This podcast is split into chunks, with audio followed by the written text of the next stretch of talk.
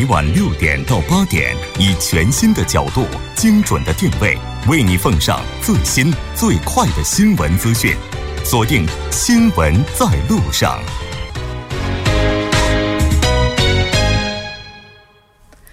好的，半点过后，欢迎回来，了解最新热点焦点，锁定调频 101.3 新闻在路上。稍后是广告时间，广告过后马上回来。好的，半点过后，欢迎回来呢。接下来为您带来我们今天的新闻放大镜第2部分，继续和来自 KEB 韩亚银行的赵媛媛科长，以及来自中央日报的王哲一起来聊一聊无纸质存折时代来临，我们做好准备了吗？这一话题，如果您对这一话题有什么想法，也欢迎您参与进来。您可以发送短信到井号1013，提醒您每条短信通信商会收取您50韩元的通信费用。另外，您也可以在 YouTube 上搜索 TBS EFM， 在收听 Live Streaming的同时点击对话窗参与进来。那刚才呢，在半点之前我们也了解到了，现在这个韩国呢也是在阶段性的推进纸质存折退出市场。那从银行的角度来看的话，就为什么一定要让纸质存折退出流通领域呢？首先第一个肯定是费用肯定是可以降下来的，因为存折本身就是花钱印的嘛。我能问一下吗？这一个存折的话，它的工本费大概是多少钱？像韩国的话，一个大概是300韩币左右，印刷费，单独的印刷费，其实这没有多少钱哈，相比起银行赚的费用来说。但实际上因为就存折属于我们的重要空白凭证，就是说是我们一个非常重要的一样，就是像叫什么资料，所以我们要对它进行单独的管理，定期得有专人进行清点核查，然后都有专门的地方来存档，就后边都有数字的，每一本的使用都有记录的，所以这个管理成本是非常高的。所以预计合下来一个存折大概的费用就是说是5000到18000韩币左右，就是加上管理成本。对，这个存折都要存在金库里，得有空间，是非常多的附加费用有的。刚才您提到说大概每一个人的话会有大概20本存折，基本上那这样算起来的话，每个人的话光这存折这一盒的话也得好几十万。对，也得几十万，也是大财产了，就是我觉得它这个消失的话，就不仅仅是带来银行成本上的费用降低，还有其他很多的好处吧。对，其实我倒觉得，你说我们帮银行省了这么多钱，银行是不是应该把这笔钱用到加息啊，或者什么这个回馈消费者的身上？是的，是的，刚才第一阶段和第二阶段的时候，都会对就是不使用存折的客户呢提供一些优惠，特别比如说提现呀，我们经常用到的一些服务，转款手续费的减免呀，提现手续费或者存款利率增加，贷款利率相对降低一些，都是可以有这种优惠的可以享受到的。很多银行都有类似的一些服务吗？对对对，从9月份开始，大家去银行的时候，很快就可以自己选择自己想要的服务项目了啊！从9月份开始，现在还是没有的。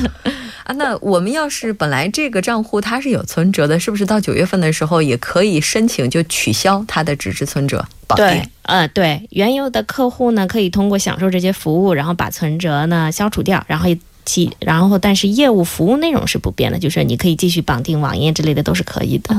我觉得这对于咱们一般的使用者来讲也是挺好的储户。对，我觉得最起码不用担心说我每次存折找不着了就担心会丢，然后个人信息会泄露。然后其实我觉得还有一点像有的朋友我知道他喜欢用存折作为自己记账的明细，当然这是一个很好的习惯，但是有一个致命的缺点首先就是这个存折它其实很薄的一本，你别看它20多页，但是估计你这个稍微打一打，特别是咱们现在花的比较多比较杂的这种项目，如果打出来的话，我估计这一本一会儿就用完了，然后你就要拿着你的身份证去银行再去补一本。对，然后补完一本之后过几天又晚了再去补一本，其实这也是很麻烦的。另外如果你丢失了，据我所知咱们去银行如果要进行补发的话还有一定的手续费，这手续费好像还不便宜，是2000韩币吧。2000韩币，补发的时候看似不大，但是一年据说用在补发的手续费加起来呢超过60亿韩币。好像觉得花的都是冤枉钱。对，其实的话如果说这个存折如果是不需要这类来非得使用存折的话，这个费用肯定可以降下来的，消费者也满意，同时金融机构也能减少这些对存折的这些相应的后续的费用，双赢哈。对，其实我觉得这些特别是网上银行还有个优点它在你的花销的明细的时候它还给你可以自动归类，然后我给你做一个消费的报告出来，就你每个月呢用在哪个方面的消费是比较多的，你可以对自己的一些财产或者对自己的一些这种支出的行为做一个简单的归类。我觉得其实这也是普通的纸质存折所比不了的一个优点吧。就是您刚才提到的，如果用网银的话，可以对消费进行归类的话，这个服务已经开始实施了吗？最起码在我的用的几个银行里，有几个银行是提供这方面的这个服务，就是你进去它那个交易明细的时候，它会给你进行一个简单的分类。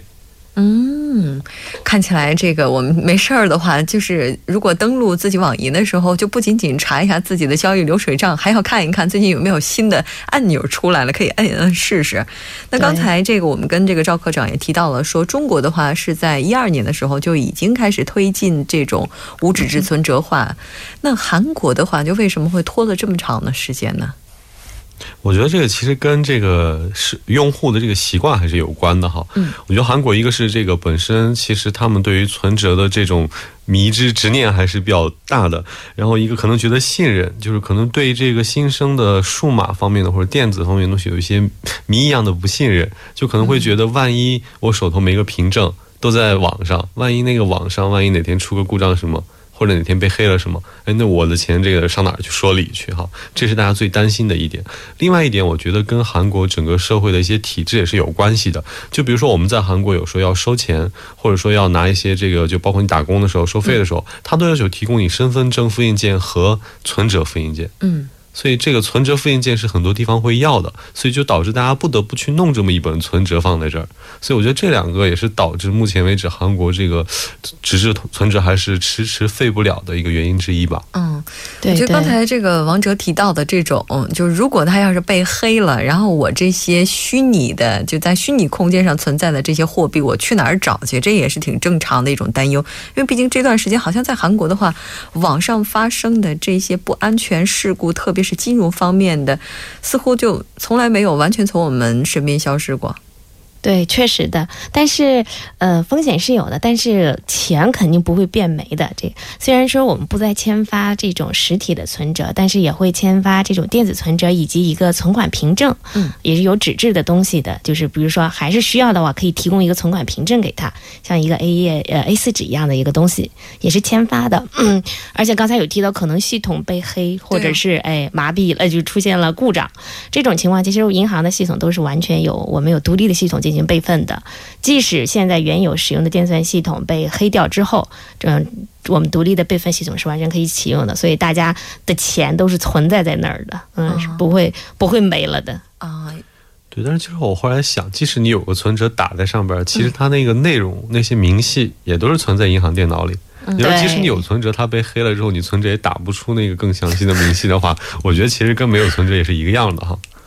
这么听两位一说的，就发现这存折确实可有可无哈。当然不知道收音机前的听众朋友们有没有被我们说服哈。那像这种交易明细这些各类的证明的话，像银行这边的对策方案就是刚才您提到的这种备份系统。就这个备份系统的话，它的更新速度的话和我们平常的这个电算系统是同步的吗？是同步的，完全同步的，实时备份的。那这个如果它实时备份的话，像这个我们的电算系统如果被黑客攻击的话，这个备份系统的话，它就完全没有被黑的可能性吗？对，因为服务器是完全独立的。然后另外的那个备份系统这个服务器的话，它是不连入网络的，它是这个封闭的状态。怎么说呢？因为两个服务器是单独的，他们黑客攻击的时候，应该可能是针对某一个 IP 或者是某一台，就是服务器肯定是攻击的服务器嘛。如果服务器故障的话，可能要转向，我们就启用我们的备用服务器。不能说的太详细了，对，黑客听到了之后，真的去攻击。但我倒挺好奇，你说它就不会出现断电或者断网的情况吗？断电肯定是有的，断电，所以我们银行每家机构都配有 UPS， 对于 UPS 就是 UPS 就是备用电源嘛，对，只要关闭几秒钟之后，马上就会启动的，所以就是断网呢？断网的话，我想的比较极端。断网的话，可能就要启用应急的这种飞网了，比如说像以前大家就是。很刚开始的使用 DOS 系统，大家有印象，就黑屏的那个那种系统，也会有备份的应急预案，对吧？对，初级电脑系统，对，就很少，现在已经不会用到的那些系统来进行做。哎，这么看起来的话，最原始的东西、最单纯的东西，有的时候还是最安全的。所以，可是这也可能是很多就是抛不开这纸质存折一些人的一些想法哈。对，毕竟你说万一出个什么事情，这断电断网还是有可能出现的。你像之前就是像我们父母他们那个时候去银行办理业务的时候，那时候没有现在的所谓什么电脑啊，然后这种网络系统，那个银行的业务也都是以纸质的形式来进行办理。那现在的话，在银行内部的话，很多核心的非常重要的资料或者是信息的话，是不是也仍然是以纸质的形式来进行保管呢？目前的保管方式有点变化，就大家可能去柜台办理业务的话，都会填一个纸质的申请书。像这类的申请书的，我们都会有电算性的扫，现在是电子档的保存。当然，纸质呢会有单独的纸质文档保管中心，我们都会运送到那儿。剩下所有的文件都是电子档了。也就是说，调取的时候就在电脑里边调取资料就 OK 了，纸质存档单独保管。我有的时候特别好奇，就是我们去银行的时候嘛，比如说要开一个户或者怎样的时候，会给我们一沓的纸，让我们签各种同意，然后呢再签名。然后有的时候你办一项业务，可能就签的那个纸就要有4-5张那个样子。那如果一个人的话，在这家银行办4-5个业务的话，那可能就是几十张。韩国这么多人，首尔这么多人，每个人都有那么几十张的话，这个银行哪来那么大的仓库去放那些纸啊？所以都放到地方去了。所以现在就是，所以现在就是为什么要实行我们也是把所有的文件都要扫到系统里的原因，就是实现我们也实行无纸化办公啊。就我们签的那些文件那些纸张到最后的话，它是不会完全的被销毁的。对，我们会运送到就是电子就是文件保存中心，然后经过有一个保存的期限，比如说5年或者是10年之后，那么一些文档就可以销毁了。其实我倒觉得咱应该更进一步哈，干脆就把这个纸质文档也取消了，这样最起码对我们的地球也是好事儿。因为每天其实我觉得光欠这些文档这些纸张啊就已经很多，银行费用也挺高的，你不如用这些费用去买几台平板电脑摆在前面，然后大家都用这个欠哈，存款加点息啊，对，再给我们存款加点息。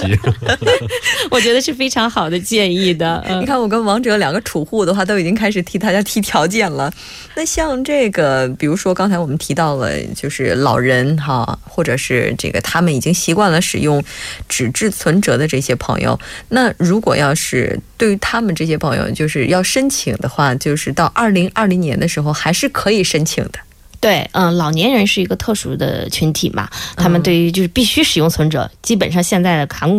国老人的观念，所以不管到哪个阶段，老人的这个存折都是义务性的签发的。义务性签发，对，只要有就免费给签发。我怎么觉得等到我们老了之后，应该是没有这个优惠的？对，因为你已经现在不需要这服务嘛。但是我觉得这非常有必要的一点，是因为我有一次回我家那块是很小的一个小乡村嘛，去银行办点事儿，在那 ATM 前边就发现排了一堆这个老头老太太，然后每人拿这个存折就在那扫，因为他们好像那天是发那个劳保钱，所以他们就非常传统要去扫一扫看一看有没有到账。其实如果现在小年轻人的话，这种业务根本也不会去特地跑到银行，用手机。对，但是所以你就可以发现，其实在我们这个老人这一辈的话，他们这一辈还是离不开这个存折这个东西。我倒是觉得等到咱们老的时候，又出现了一些新型服务，可能会把我们排除在外，就是专门为我们提供一项服务，就是说哎，现在的老年人朋友可以不用去申请什么什么。我倒觉得这到时候刷卡这个东西有可能会为我们作为一项什么遗产保留下来。再比如说那个时候呢，就已经出现了什么比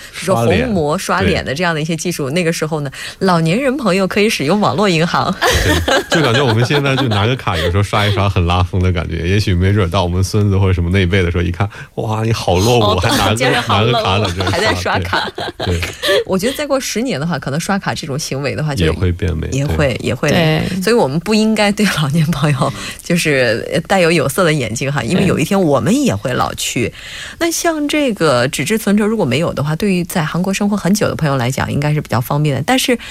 我的印象，我来到韩国大概过了2-3年我才开始使用网银，因为韩国这个网络银行还是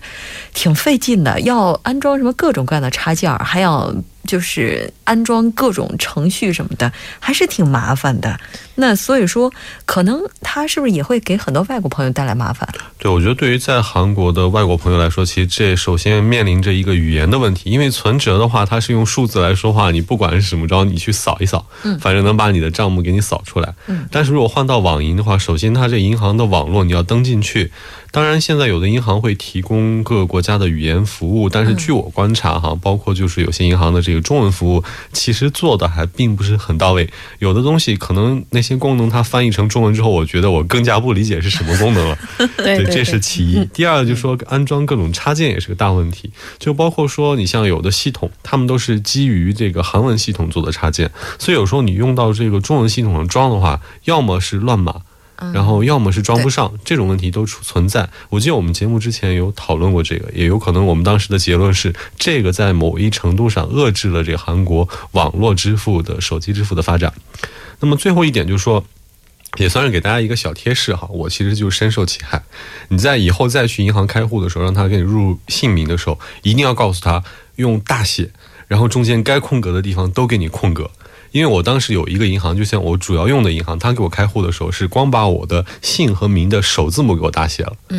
然后结果导致就后来我用他发的这个认证书跟其他银行或者其他的手机进行这个实名认证的时候，因为我那实名认证那边信息是全大写，这边是只有姓和名大写，所以两边就给我回馈回来说你不是一个人。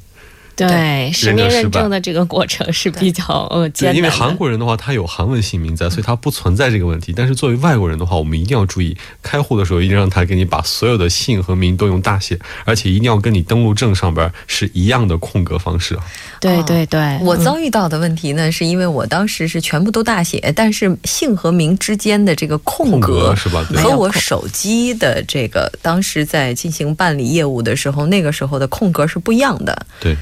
然后这个时候就认证说不是一个人。对对对，这一点大家我来的时候也是遇到了这个问题。是挺普遍的。对，那刚才提到的这个就是这些不便哈，不知道在银行方面的话有没有一些解决方案呢？目前就是截止到2020年这3年这个第二阶段的这个过程呢，还是可以用存折来缓解这个问题啊。但是之后的话，可能就是说我们也会金融机构也会加强对一些这样知识的一些宣传啊。然后比如说像针对留学生或者是语言不是很通的这种外国人的话，我们提供一些专题的一些讲座呀啊，然后进行宣传普及这些知识，让他们了解这些东西。还是挺重要的，也希望翻译能够跟得上哈，因为毕竟在转账的时候说这个确认的话按几号，然后是什么如果取消的话按几号，如果要听不懂的话这个也是挺麻烦的。对，其实就说简单一点，存折它给你翻译成通账，很多人可能就不明白什么意思了对吧？就是存折嘛，是吧？对对对。还有很多人就觉得如果没有拿这种纸质存折的话，然后什么东西到账了不把它打出来他就没感觉。我觉得这个它替代的一个过程就特别像最开始我们的工资是拿工资袋然后收现金，后来呢就发现是一串数字，那个时候在进行转的时候，就我们父母他们那个时候在转的时候就会觉得非常的不适应，可能到我们这儿的时候拿的都是数字吧。对，像我们父母的话，我觉得当时他们应该有一个小幸福，就是每次拿到工资单，然后保存起来，看着我工资单越发越多，然后我赚的钱一点点积累起来，这应该是一种小小的幸福的感觉。可能那个时候就爸爸妈妈每次拿到工资之后，就会从工资袋里然后抽出来一张，改善一下大家的生活，那种幸福可能是我们所无法体会的。对，未来的话，当然取消了这种纸质存折的话，可能会带来其他的一种幸福哈。那有人会担忧哈，没有存折的这种金融时代到来，就是会不会就是金融事故的发生率跟以往相比会不会更高呢？我们是完全持有反对的这个立场的。就是如果没有了存折的话，更多的能减少存折被用于恶意的这些用途，比如说被盗用，或者是用于特别是最近的电话诈骗、洗钱呀这些活动能够大大的减少这个的使用之后，而且能够提高咱们整个就是所有的就是人民对于这个电子渠道的一个多方面的使用，也能促使金融机构对于这个电子科技的这个后期的安保啊，以及电子服务的这种多样化呢，起到一个促进的作用。但是我有一个非常好奇的问题啊，就是我们存折大家知道，你不管换几本，它的账号是一样的。然后国内的话，我知道它是应该跟卡号连在一起的。但是我们的卡每次换卡都会有一个不同的卡号，那是不是就说我以后每换一次卡，我的存折、我的账号也会变一次？不会的，账号和卡号是不一样的。就是它是关联的，但是只要换卡的同时，在我们的系统中进行相应的变更的时候，它是仍然是关联着的。就即使卡号发生变更，账号是不会变更的。也就是说，我们就是去开账户的时候，那个号是固定的，但只不过就没那本了。那这个可能跟中国不一样，因为中国的话，它真的是给你一张那个储蓄卡，那个储蓄卡的号就是你的账号嘛。嗯，对，这一点是咱跟就是韩国跟国内不太一样的地方。韩国比如说收款，你拿那个卡号提供给对方，他是收不到钱的，要提供账号。嗯，对，就是你啊，这个数字的这个存折上的以前的这个存折上的账号，你提供给他卡是收不到钱的。那在中国的话，提供那个卡号就可以收到钱的但是如果要是这个卡到了期限的话，然后就要换卡号，对，就要去更新卡片，不然这个卡片就作废了嘛，因为有效期已过，然后卡号就变了，说明我的账户就变了，然后人家再往我这个就之前被取消的那个卡里再打钱是打不进去的。对，这么看起来中国还应该向韩国朋友学习一下哈。对对对不能是一个卡跟这个折子一块儿都给我们给弄乱了。现在的话，韩国金融监督院的话，应该说针对目前的这样一个趋势，也有一些自己的一些动作哈。未来的话，这个方向可能是怎样？刚才王研究员也介绍到了，就是目前就是金融监督院对于个人信息保护、一些金融电算系统的预警和防护这方面出台了比较多的就是一些政策和要求，所以我们觉得就是今后应该是金融监督院对于这方面的风险的管控，以及银行电算系统就刚才提到黑客呀、入侵啊这些的防范这方面，可能风险管理上会有一些更强更严格的一些规定。是的，任何一个新鲜事物的出现，刚开始都可能会引发一些担忧，但是随着发展，它可能也会成为促进它走向更强更稳定的这样的一个契机。当然我们也希望这种无存折的时代它到来之后，人们能够快一点接受它，也希望这个时代会变得更加安全。好的，非常感谢两位嘉宾做客直播间给我们带来这一期节目，我们下期再见。谢谢大家，再见。好的，稍后我们来关注一下这一时段的路况、交通以及天气信息。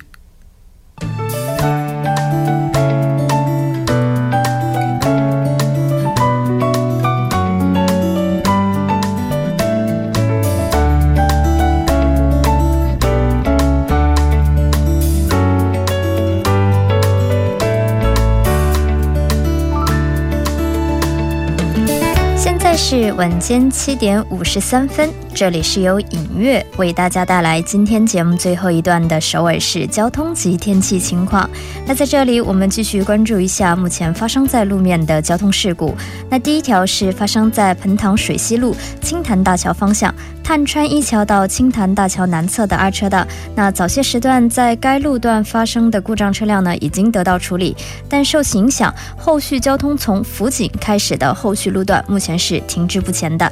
好的，接下来我们再看一下发生在杨花大桥自北向南的三车道，那同样传来交通事故的消息，还望您参考路段，小心驾驶。好，接下来我们继续关注一下发生在良才大道怡苑一栋居民中心前到水西分岔路的三车道，那早些时段停驶的故障车辆呢，目前也有工作人员正在处理作业当中，那受其影响，后续车道停滞不前，还望您小心驾驶。好，接下来是发生在奥林匹克大道金浦方向铜雀大桥到汉江大桥的一车道，那目前是因故障车辆而停滞不前。接下来是成山大桥自北向南方向的一车道，那停驶的故障车辆呢，现在正在往三车道移动作业当中，还望大家小心路段。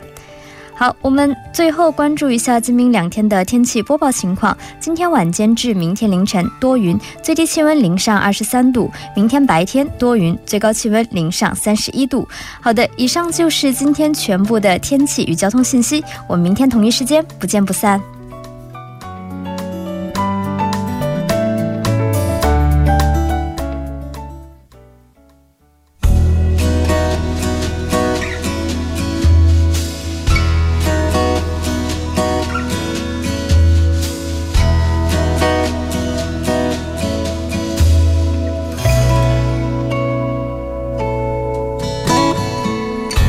好的，到这里我们今天新闻在路上2小时的节目马上就要接近尾声了，最后依然为您送上我们今天的结束新闻。这工智能自诞生之日起呢，就不断的在吸引着人们的关注，而且发展至今也已经在我们的生活的方方面面开始占据越来越重要的位置。那提到人工智能，大家可能会想到的是手机，又或者呢是这些在家用的一些电器上出现的新变化。但是呢，今天要跟大家分享的是人工机器人警察。刚刚引进一名机器人警察的迪拜警方呢，又将在年底推出最新的高科技装置——微型自动驾驶巡逻警车。那这个警车只有遥控汽车大小，但是功能是不容小觑的。它能够通过特殊的程序和360度的摄像，在巡逻的时候去识别罪犯以及犯罪嫌疑人。必要的时候，甚至还能够发射无人机辅助监控。那为了打击犯罪呢，迪拜警方也是一直积极使用最新的科技。那当然呢，这种形式也能够减少警察的人身危险，也希望能够更多的被人们所接受推广。新闻在路上，感谢您2小时的陪伴。我们的制作人范秀敏，作家金勇，音乐感谢您的收听。明晚同一时间依然陪您在路上，我是木真。